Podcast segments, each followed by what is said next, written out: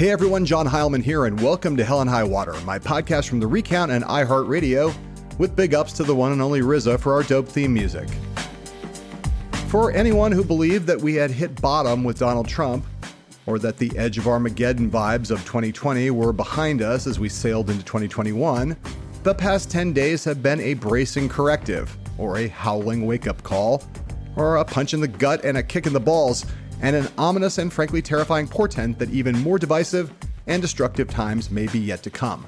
To talk through the attempted coup staged by Donald Trump and his Republican abettors, the deadly horror show of riotous insurrection that played out last week in Washington, D.C., from the White House to the U.S. Capitol, and what might happen in the final days in office of a wildly delusional, utterly demented, profoundly damaged, and deeply dangerous sitting president of these United States, we rang our friends at an organization you might have heard a few things about, the Lincoln Project, and asked them to send over a couple of their co founders to join us on the pod.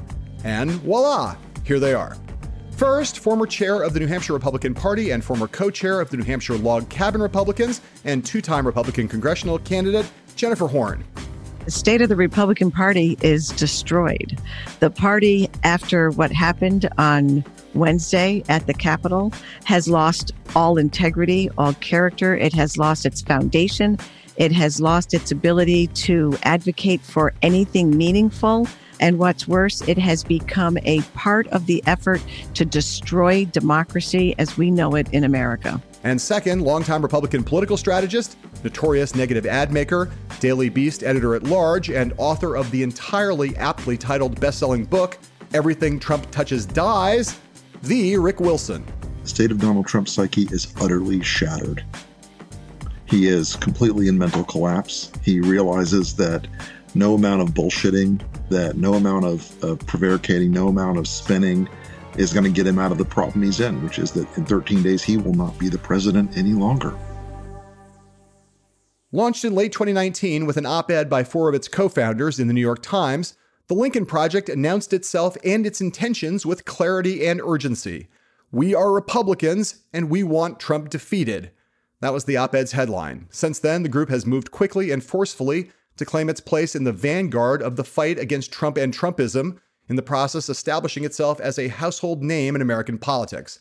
Led by Horn, Wilson, and an array of lapsed Republican operatives, Steve Schmidt, George Conway, and Stuart Stevens, among others, who are disgusted by what their party has become, the Lincolners raised and spent tens of millions of dollars, cranked out countless memorable ads and viral social videos, went toe to toe with Trump on Twitter, and practiced the dark arts of psyops so effectively that they took up residence rent free inside the president's head.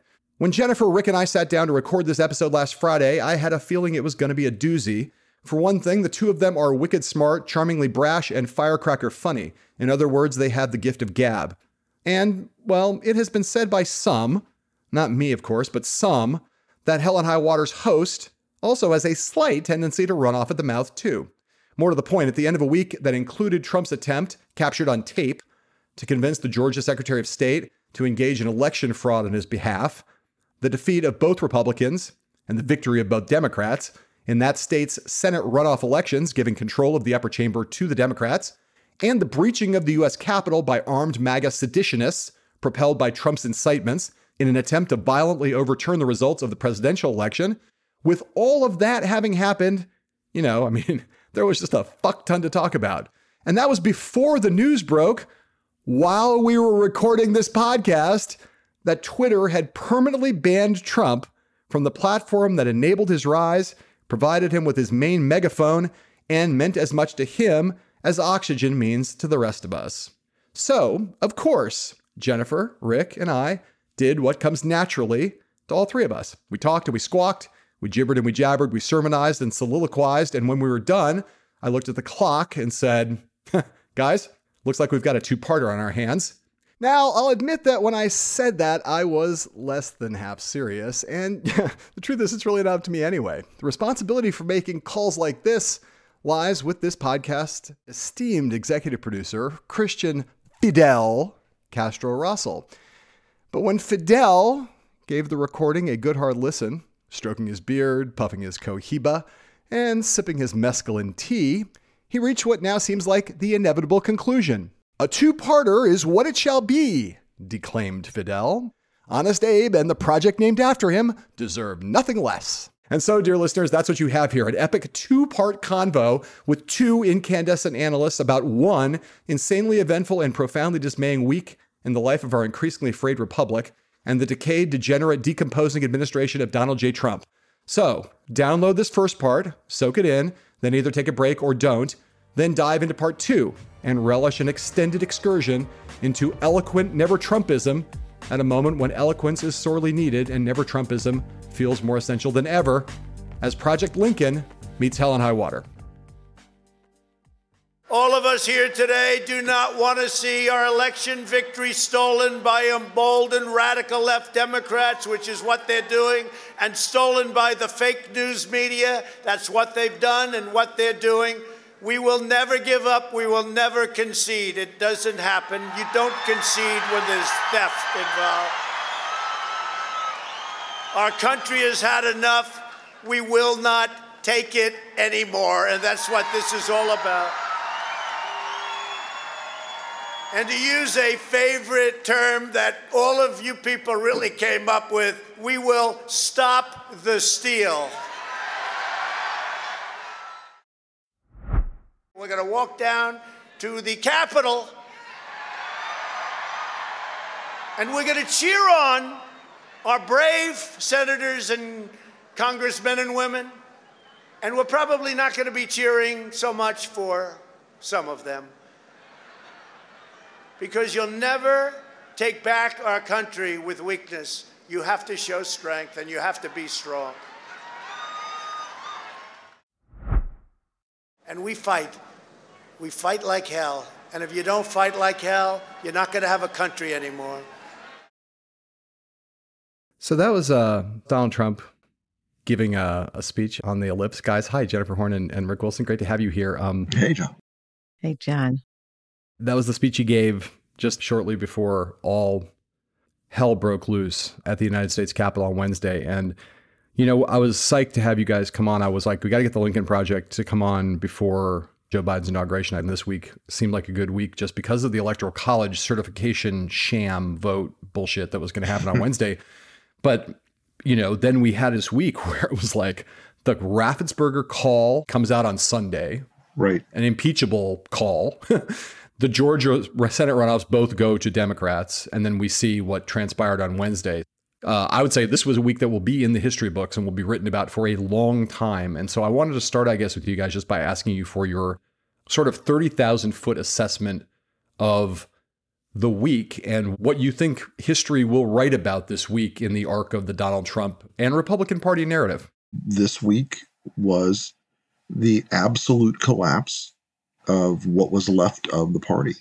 I mean, Donald Trump's order to his shock troops on the mall was heard loud and clear, and the ground had been ceded by you know Cruz and Hawley and Johnson and Blackburn and Kennedy and the rest of them for weeks and weeks and weeks who were out there singing from the same song sheet, saying, oh, it's stolen, it's a fraud, this election is rigged. And it escalated into the violence it escalated into, is a stain on Trump. It's a stain on the people that supported him in the party uh, and enabled him in the party. This isn't the Republican Party of 20 years ago or five years ago or even two years ago. There was no restraint there. And the hollow regrets after there's a police officer beaten to death with a fire extinguisher and they tumbled into the seat of our legislative process and vandalized it and destroyed property there and we're obviously after bigger fish and they didn't catch them thank god you know donald trump could have had a normal presidency and if he ended on this note he would still be remembered historically as a horrifying aberration history will look back at this time and write about this as the week when the Republican Party answered Donald Trump's call to try to burn down American democracy. That's what happened. And the Republican Party is responsible for it. And as somebody who has spent my entire life as a Republican advocating for Republicans, trying to grow the party, you know, it's no light thing that I say that. Since election day, the Republicans have actively engaged in coordinated efforts to overturn the legitimate outcome of a free and fair American election. They have responded to Donald Trump's call in spite of his defeat. They have sown the misinformation, the lies, the conspiracy theories in a way that could only end up with having an inflamed mob do something somewhere in this country. And the president of the United States, the person who is supposed to be the leader of the free world, intentionally incited violence against our country. This was a seditious act. It was thought out. It was coordinated and the people in that Senate chamber and about 140 members of the House who were part of setting this up, the effort to try to overturn the electoral college, carry as much blame as Donald Trump does. They sure do. There's just so much to say about Wednesday, but it's not. It would be un un. it would be unwarranted to to to skip over the what was a very big story from the very beginning of the week. I mean, which is a consequential one. Yeah. You know that Democrats won both of these seats in the runoffs in Georgia leaving us with a 50 50 Senate in which Democrats will exert not strong control, but some control because of the ability of Vice President Harris to cast tie breaking votes on, on places where 51 votes is enough to pass something.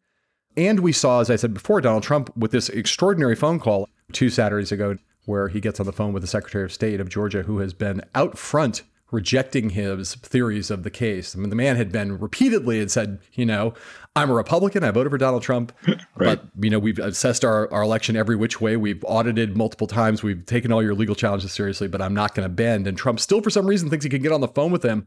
And through wheedling, cajoling, threatening, begging, he could somehow get him to just find this 11,000 and some hundred number of votes that would give him Georgia. I mean, apart from the delusion on display and the, the mental and emotional damage on display in that phone call, there's also just a degree of stupidity that is sort of staggering. And, you know, I know we all know Donald Trump's a, a dipshit, but like, my God, the combo platter there. I mean, do you guys think it's clear that two things happened in Georgia? One, Stacey Abrams, superhero. Democrats rallied their base, turned people out in a way that no one expected them to be able to do in a runoff election. But then also that Donald Trump's antics post election contributed in a major way to the fact that Republicans are no longer in the majority in the U.S. Senate. Do you think that's a fair assessment of what we learned in Georgia, uh, what happened in Georgia on Tuesday? That's absolutely what happened in Georgia.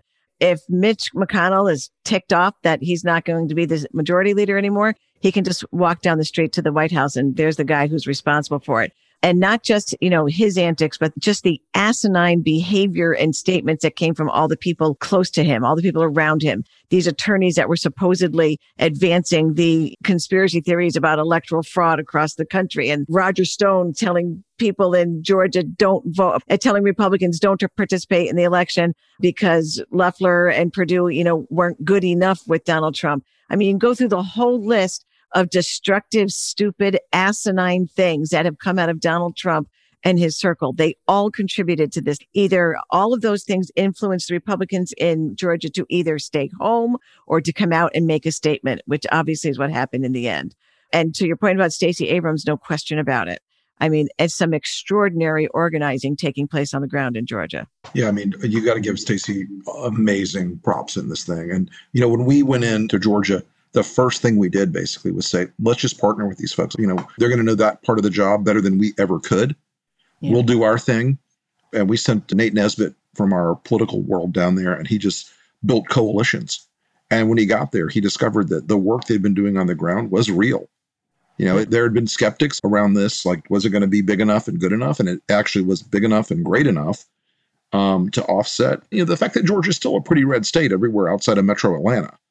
And by pretty red state, I mean a damn red state. So they did a great job down there. But it, I mean, isn't it weird how, you know, you think about the Georgia election, it feels like about a month ago. Right. Yeah. I mean, the compression of this week has been, yeah. you know, even for living in Trump dog years, it has been uh, astounding.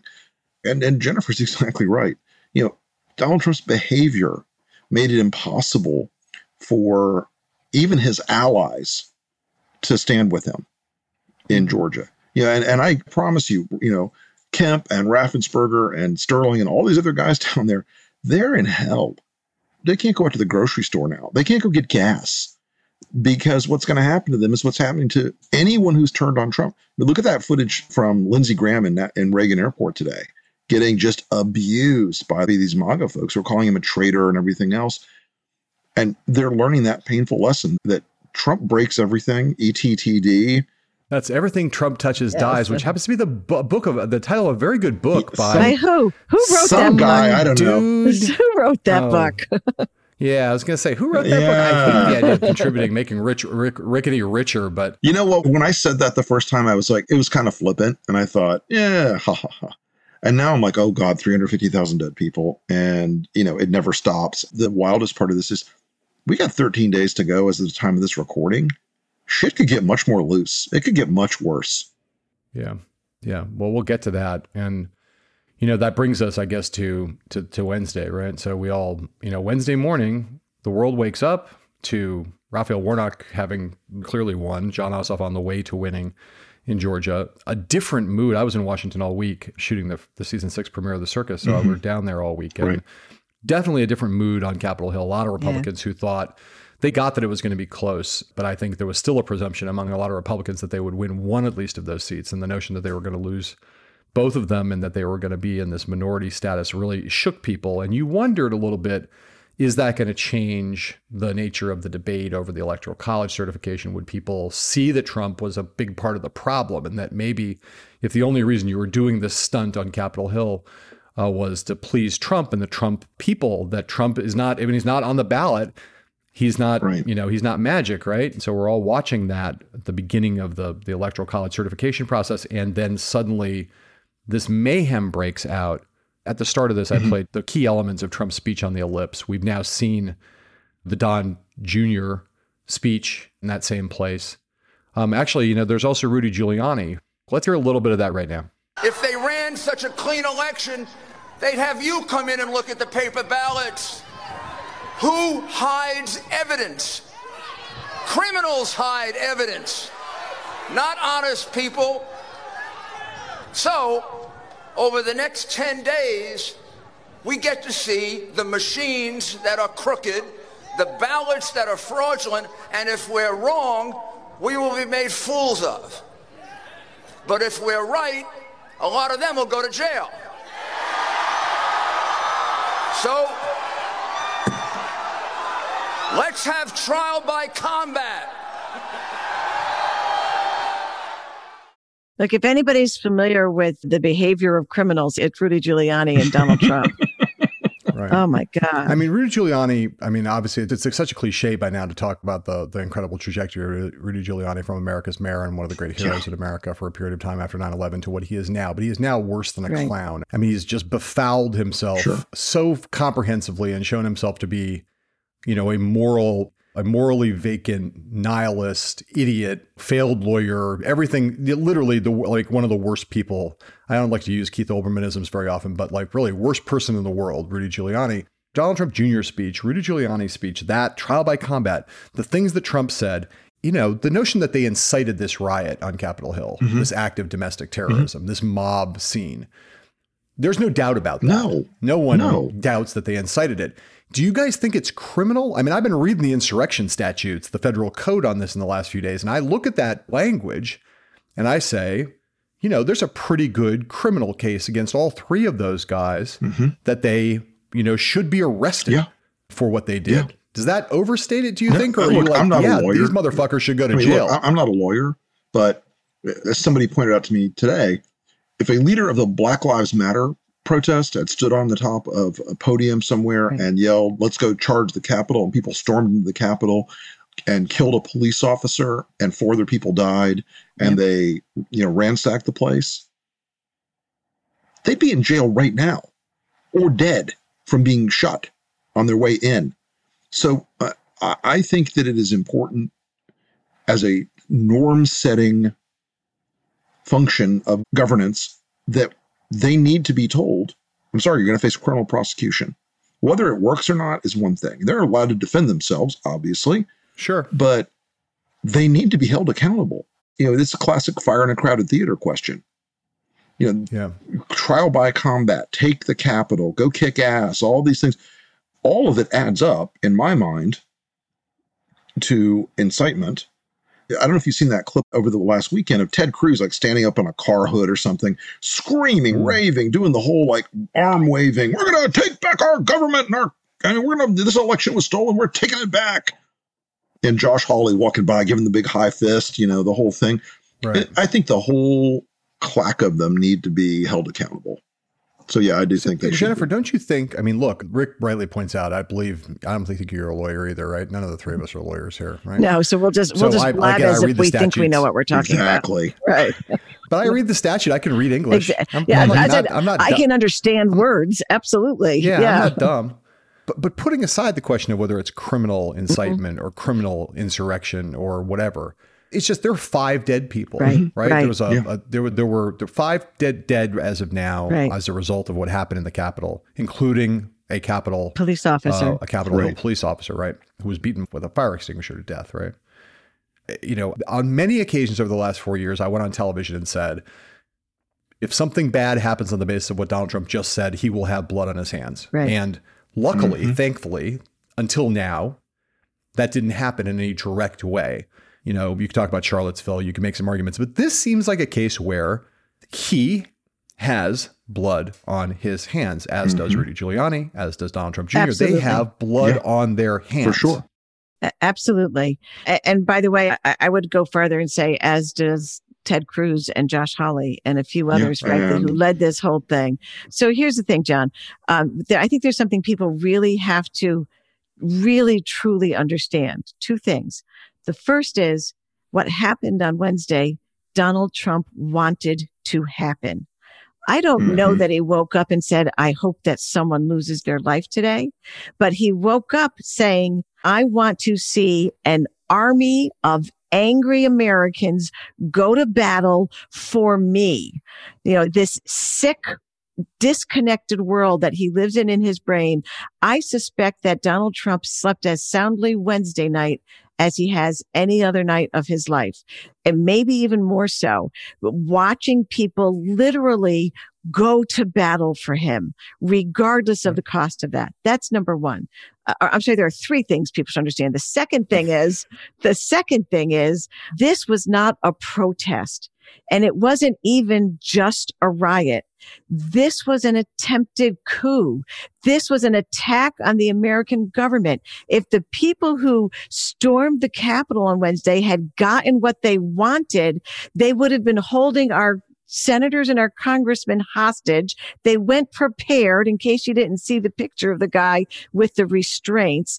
Um, they would be holding the chambers right now, right this minute, that they believed at Donald Trump's, you know, directive that somehow they could take the Capitol, hold the government, and as a result, Donald Trump would stay in the White House. Sedition involves, among other things, intent. That was their intent. It was Yep. an attempted coup, and people have to understand how close we came to much worse consequences, much greater danger than what did unfold. Intent and, and a lot of planning and premeditation. Exactly. Yeah. Absolutely. And so the last thing to build on something that I don't remember it now because I'm old, if it was you or Rick who said this, but um, Two bald guys. We, it's easy to confuse um, us. there is no question that if that was a, a mob of angry minorities of any kind, the outcome would have been very different. Much more deadly. There would have been many more people who were killed. The way that it is being seen and interpreted, it would have been a whole different story. And this is especially important when you look at how did the Capitol prepare for what they knew was going to be a day of riots. They knew that. There's only one person, one office in Washington DC that can call out the level of security that was necessary. And that's the executive. And they didn't do it. And it was a conscious choice not to. Uh, definitely. That seems like not just a conscious choice, but a malicious choice too. Um, actually, I think it's a good time for us to take a quick break right now uh, and run some ads, sell some product, and then we will come back and we will talk more with Jennifer Horn and Rick Wilson from the Lincoln Project right here on Hell and High Water.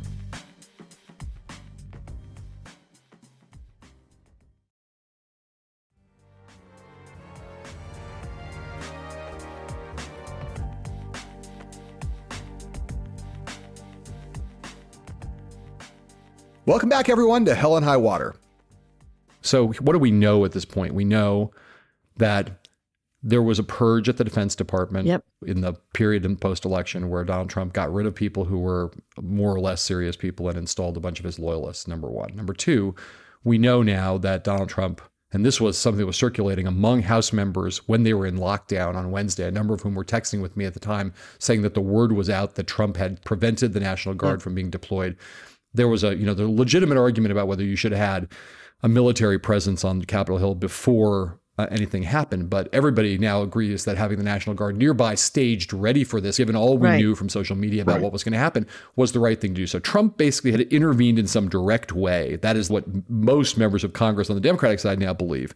We also know now that it was Mike Pence in the room with the leadership where they were in their secure location with McConnell, with Schumer, with Pelosi, with the others that had to be had to basically contravene. The chain of command got broken because Pence had to step in and say, roll out the National Guard. You know, we know about these phone calls to Larry Hogan and the Virginians. Mm-hmm. You know, all of that stuff is happening, right? So, you know, I I ran up there on Wednesday afternoon. And what I saw there was not what I expected to see when I got up there about an, half an hour, 45 minutes after the, the, the first incursion, when they first got in, which was once the, the police presence arrived in force, what they were not doing was forcefully clearing the hill, right. securing the premises. What they were doing was letting a bunch of these people loiter around mm-hmm. And chatting with them and mm-hmm. taking selfies with them. We've now seen the video of them kind of like letting them walk in the door. And I want, don't want to don't want to besmirch all of the Capitol Hill police, but the phrase kept running in my mind throughout was fifth column. Yeah. That there was some amount of whether it was premeditated or in the moment, there was Yeah. some amount of Capitol Hill police basically saying, Our job is not to keep you out. Our job is to be either passive and let you in Right. or actually help you come in. And I raise all of those things. You know, Trump's role, th- that what we saw in on video and in my case in person, to ask you guys just, you know, it doesn't seem crazy to me to hear when you hear someone, some of the military people who've come in afterwards and said, this is a 9 11 style security failure. This Right. is like, we have to really have a conversation about what happened here Right. this day. And there are a lot of questions and a lot of things that deserve investigation. And that was a very long question on my part, but I ask you both to like comment on what we saw on that front, the security failure on Capitol Hill on Wednesday. I think there there needs to be a, a very deep analysis of this because if this had been ISIS or Al Qaeda, and and a, a dozen or a half a dozen of them had been serious and armed and gotten to the chamber, Yeah. this could have been a mass casualty event. This could have been something that killed Right. members of the House or Senate in big numbers. And Rick, I- were just to take yeah. it one step further before you move on, there were explosives found at the Right. Capitol. It it doesn't even have to be Al Qaeda. If these Right. guys Uh, had been successful at Mhm. what they tried to do, They found a cooler full of Molotov cocktails. They found three pipe bombs. There were guys in the Capitol with zip ties, and not this kind of like like zip ties you get at Home Depot. These were the Right. kind for restraining. military hostages. grade. Yep. Military Yep. grade. Yeah. Yeah.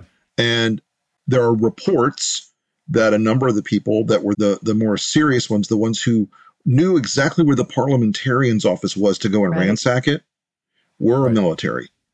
And Mhm.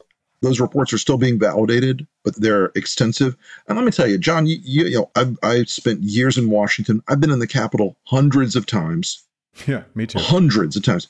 You could put a gun to my head. I couldn't tell you where to find the parliamentarian's office. Right? Right. Okay. For sure. They knew exactly where to go. They were apparently in the parliamentarian's office within minutes of that initial breach. They knew where to go. Right.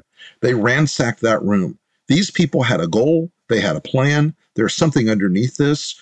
And this is more than just, you know, Roger Stone jerking himself off, stop the steal. There is something deeper here, and smarter people were involved. I want to get to the bottom of it. I want to have them all prosecuted. And there, there were rumors also that active duty military people were showing their IDs to the guards and then they were opening the gates and letting them through. Man, Yes. if this is the case, we have a serious problem inside our military. A serious problem. profoundly troubling on on so many levels, Yeah. including all of the indications, as you said. This is why we need an investigation because we do not want to speculate. But if you're an investigator, Right. There's tons of stuff that suggests inside job Oh. here, and you Yeah. got to run it down. I don't know whether it's true or not, but we got to go look at that stuff. We absolutely do. So then there's like the, you know, the most fundamental in some ways, the most fundamental question about Trump on that day, which is Yeah. did he actually get what he wanted with this incursion into the Capitol? I mean, was he seeing exactly what he wanted to see? You know, we know he was down in the White House watching in real time.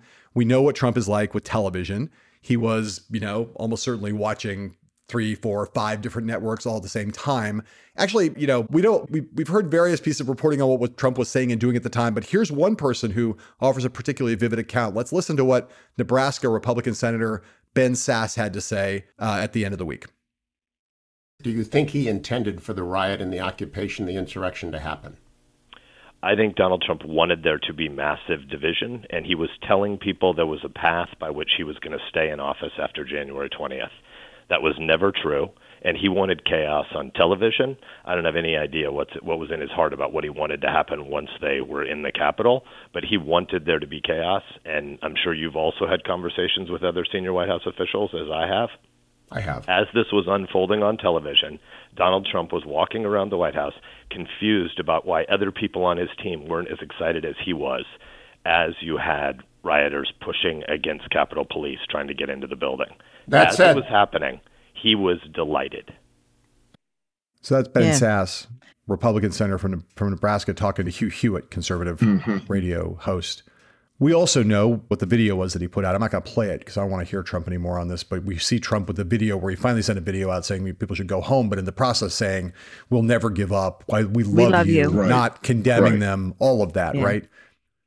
I think it's incontrovertibly obvious to go back to state the case you stated before, Jennifer, that this was exactly what Donald Trump wanted to see. It- you yeah. know, wa- exactly mm-hmm. what he wanted to see, making a mockery of this video that he put out under duress the next day, saying, you know, they'll be condemned. We'll find out. You know, like all of the concession Right. video that came out the subsequent day seems like utter bullshit. And the truth was, Trump could not have been happier with how this played out. Yeah, this is exactly what he wanted, like I said before.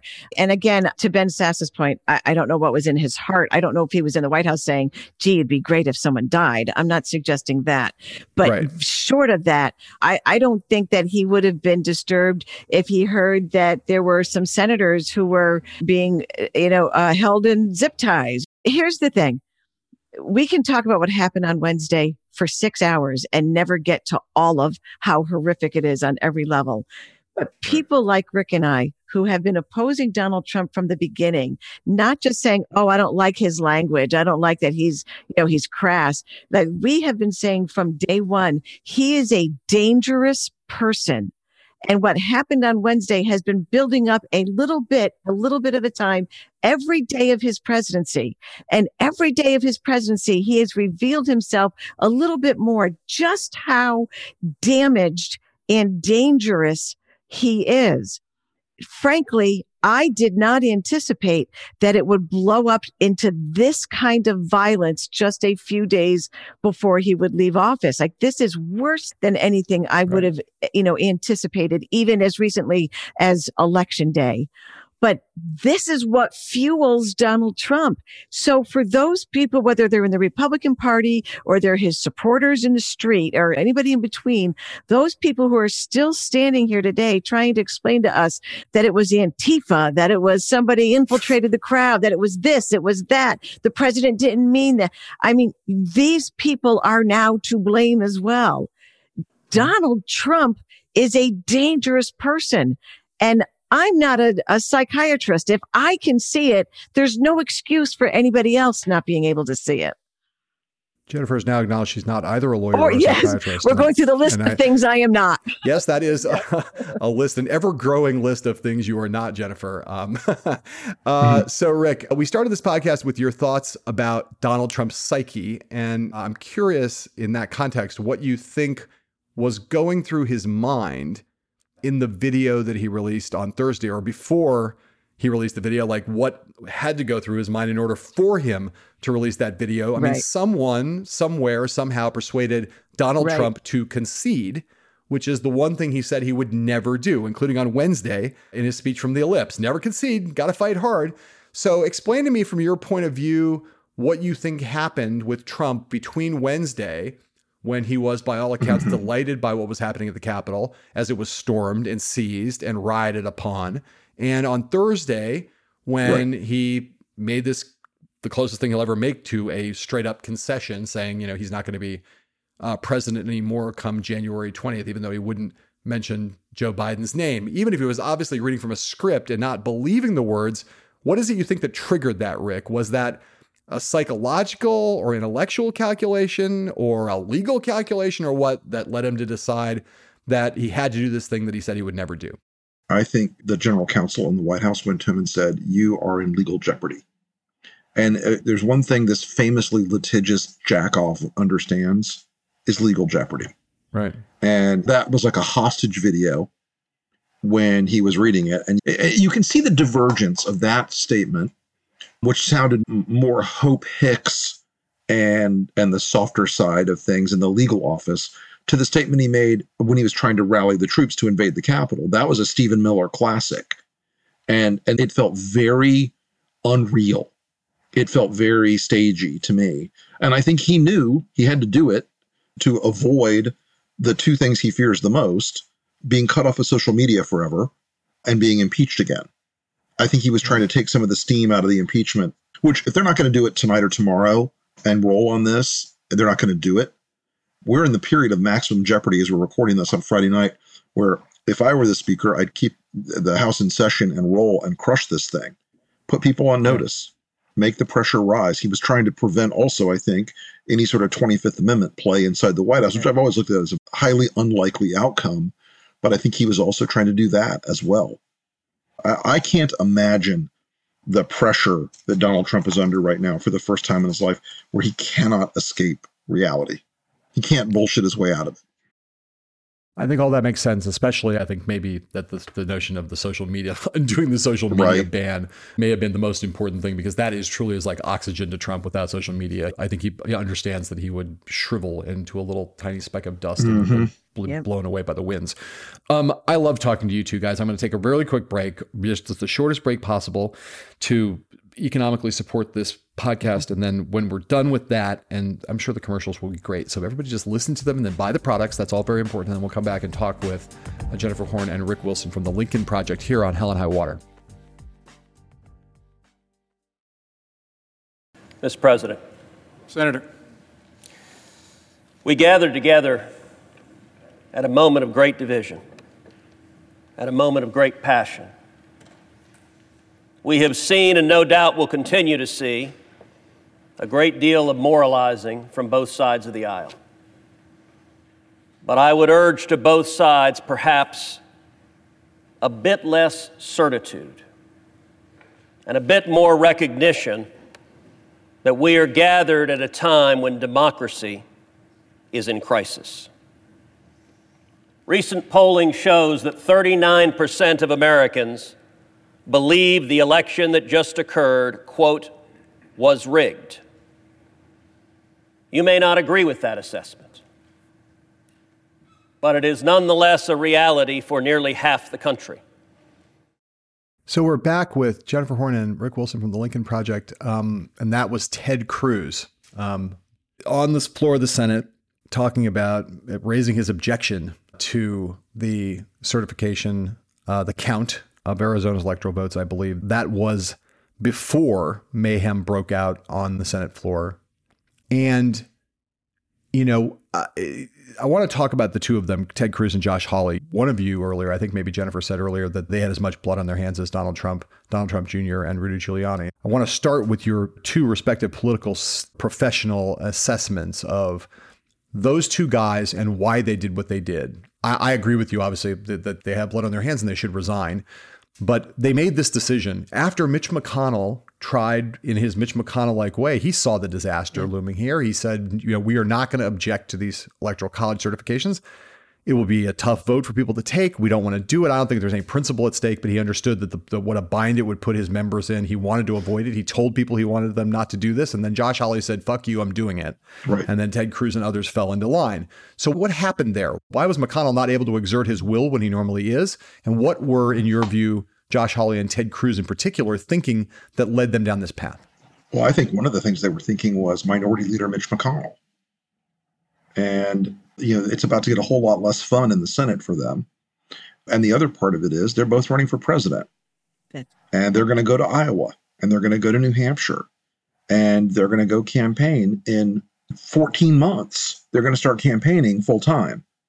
And in those states and in a lot of other states, the majority of the primary electorate believe that Donald Trump had the election stolen from him because they live in the Fox Facebook matrix. And these guys also live in the Fox Facebook matrix. Sorry, guys, my dogs are barking. We're big dog fans here on Hell and High Water. It's fine. Right? Bring them on. Bring them closer to the mic.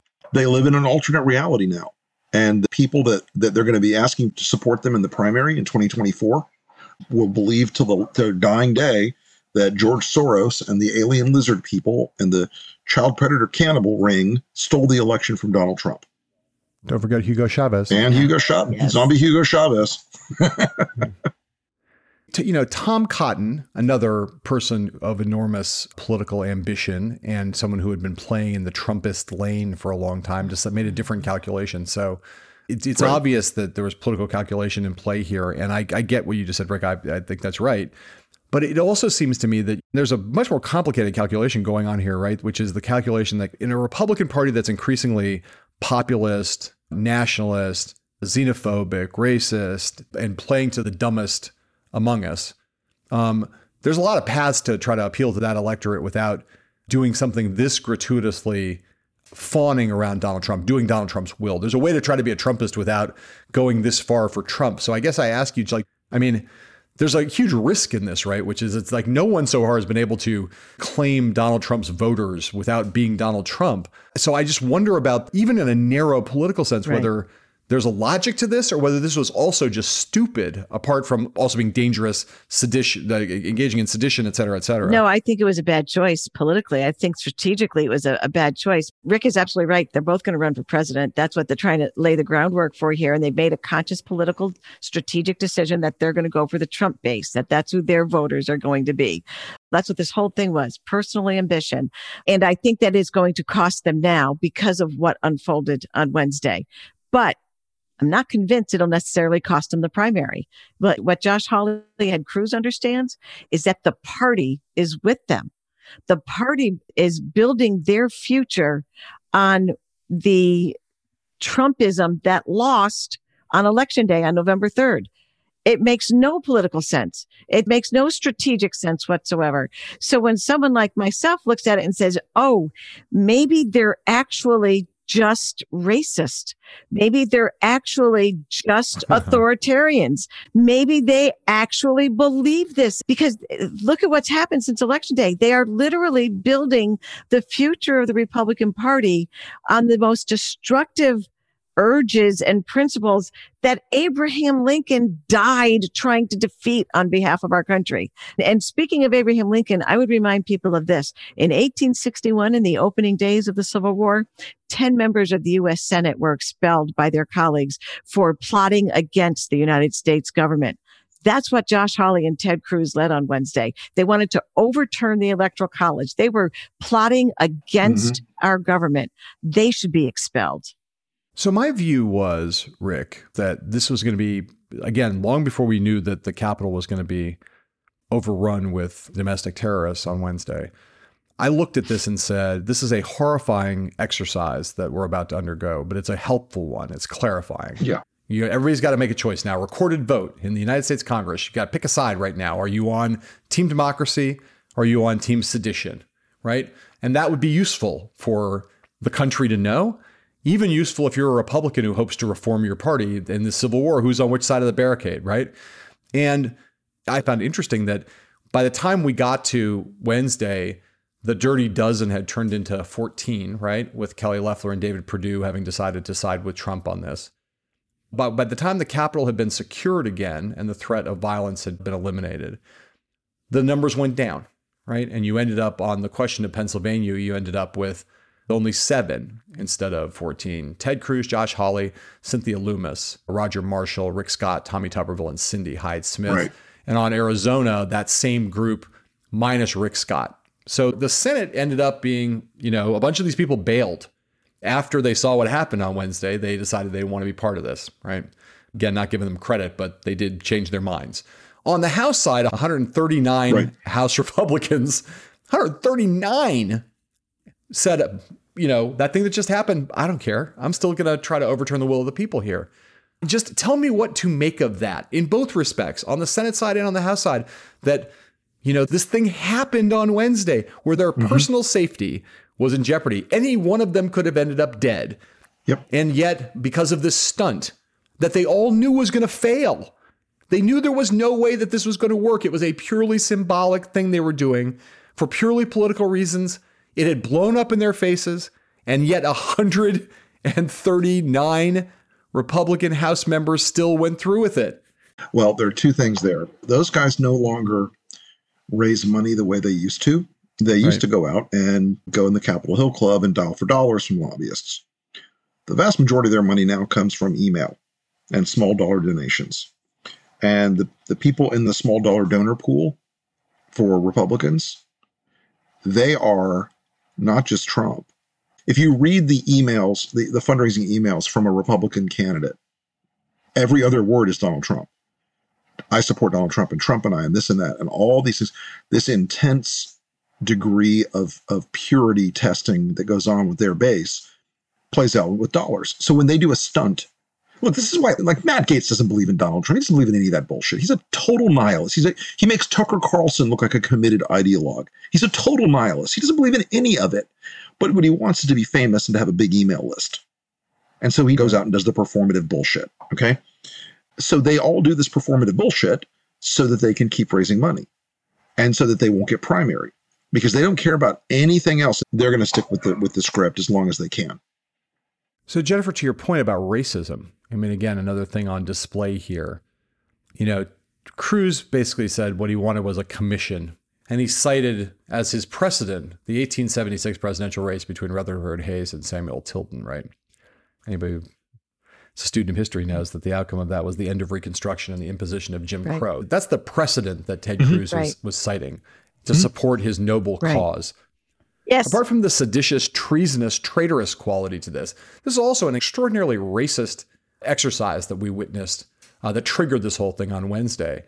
Does anybody in the Republican Party give a shit about that anymore?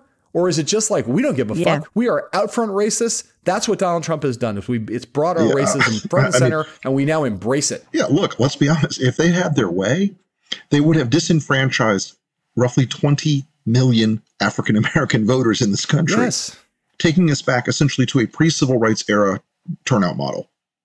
We ran an ad about that at, at LP, and people lost their damn minds. Like, how dare you call us the Jim Crow caucus? Well, that's what they're saying they want to do. They want to undo the votes in places like Philadelphia, where African Americans turned out in staggering numbers. They want to undo the votes in places like Metro Atlanta, where African Americans turned out in staggering numbers. exactly. And it doesn't matter what they call it. The effective import of it is to disenfranchise millions of African Americans. And if that's their pathway back to power, then they don't give a fuck. They're like, okay, well, there he goes. Bet you know I'm old enough to remember a Republican Party that tried to keep its racism Exactly. on the on the down low. It was like let's be subtle about this. Like the Southern strategy is racist, but we're not going to come out and just say, "Hey, we're racist. We don't care about black voters. All we care about is white voters." And now it seems to me that one of the legacies, at least right now, of Trumpism, is that Republicans are openly embracing a racist political strategy that's just sort of like that's what we are. We're the white party and the party of Yeah. white grievance, and Yep. we're not even going to try to pretend otherwise Yep. at this point. Yeah. I spent 20 years trying to push back on the idea that the Republican Party is inherently racist, Mhm. making the argument, you know, engaging in the debate, constantly trying to make the argument that there are millions and millions of Republicans, that we are the party of Lincoln, that you're talking about just a couple of people on the fringe, and that we can't allow that to, you know, take over our message and take over our party. And what I have learned over the past five years, slowly, and maybe you know, I need a knock upside the head. I should have figured this out a lot sooner now that it's so clear is that's not true. I think there are millions of Republicans who are absolutely not racist, who are not bigots. That's not why they voted for Donald Trump. But it is clear to me that there are millions who are. And more importantly than that, it's not just that Donald Trump has made it okay for, you know, all those people in the crowd, you know, at his rally and millions of others across the country. The problem is not just that he's made it okay for them now to express the worst and ugliest things that are in their hearts. what has happened in the last five years is that the Republican Party has figured out that there's a market for this, that there's a fundraising opportunity with this, that there is a vote getting opportunity with this. There was a time when we had a class of leaders in the Republican parties who rejected that, who said, there's the door. Don't let it hit you on your way out at a right. convention, who no matter what the ugliness in parts of the party might have been, at the top of the party, we had leaders who rejected it or at least made a public show of it, you know, so that people like I believed it. That is gone.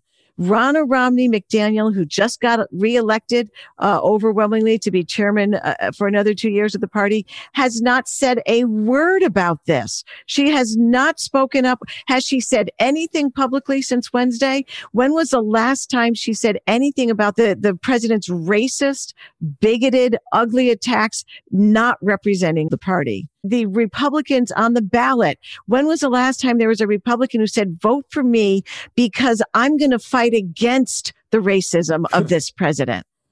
It's yeah. gone. They are building the future of our party, of the party on this. I can't say our party anymore. I've left the party. I'm an independent. This is exactly why. Okay, friends, that is it for this first installment of our special two part episode of Hell and High Water with the Lincoln Project. If you are digging on this conversation, and I mean, seriously, what half sane, half sober, semi conscious person wouldn't be into this, then run, don't walk, run to whatever podcast app you happen to use and download the second, concluding, and even more exciting and engrossing installment of this trialogue between me, Jennifer Horn, and the Rick Wilson of the Lincoln Project, in which we discuss the threat posed to America by Donald Trump in his final days in office, and we react live in real time to Trump's permanent expulsion from Twitter. Hell and High Water is a podcast from The Recount and iHeartRadio. Thanks to Jennifer Horn and Rick Wilson for being here. If you like this episode of Hell and High Water, please subscribe to the podcast and leave a nice rating for us in the Apple Podcast app. It helps people to find out what we're doing here. I am your host and the executive editor of The Recount, John Heilemann. Grace Weinstein is a co creator of Hell and High Water. Aaliyah Jackson engineered the podcast. Justin Chermel handled the research. Stephanie Stender is our post producer. Sari Soffer is our producer. And Christian Fidel Castro Russell is our executive producer.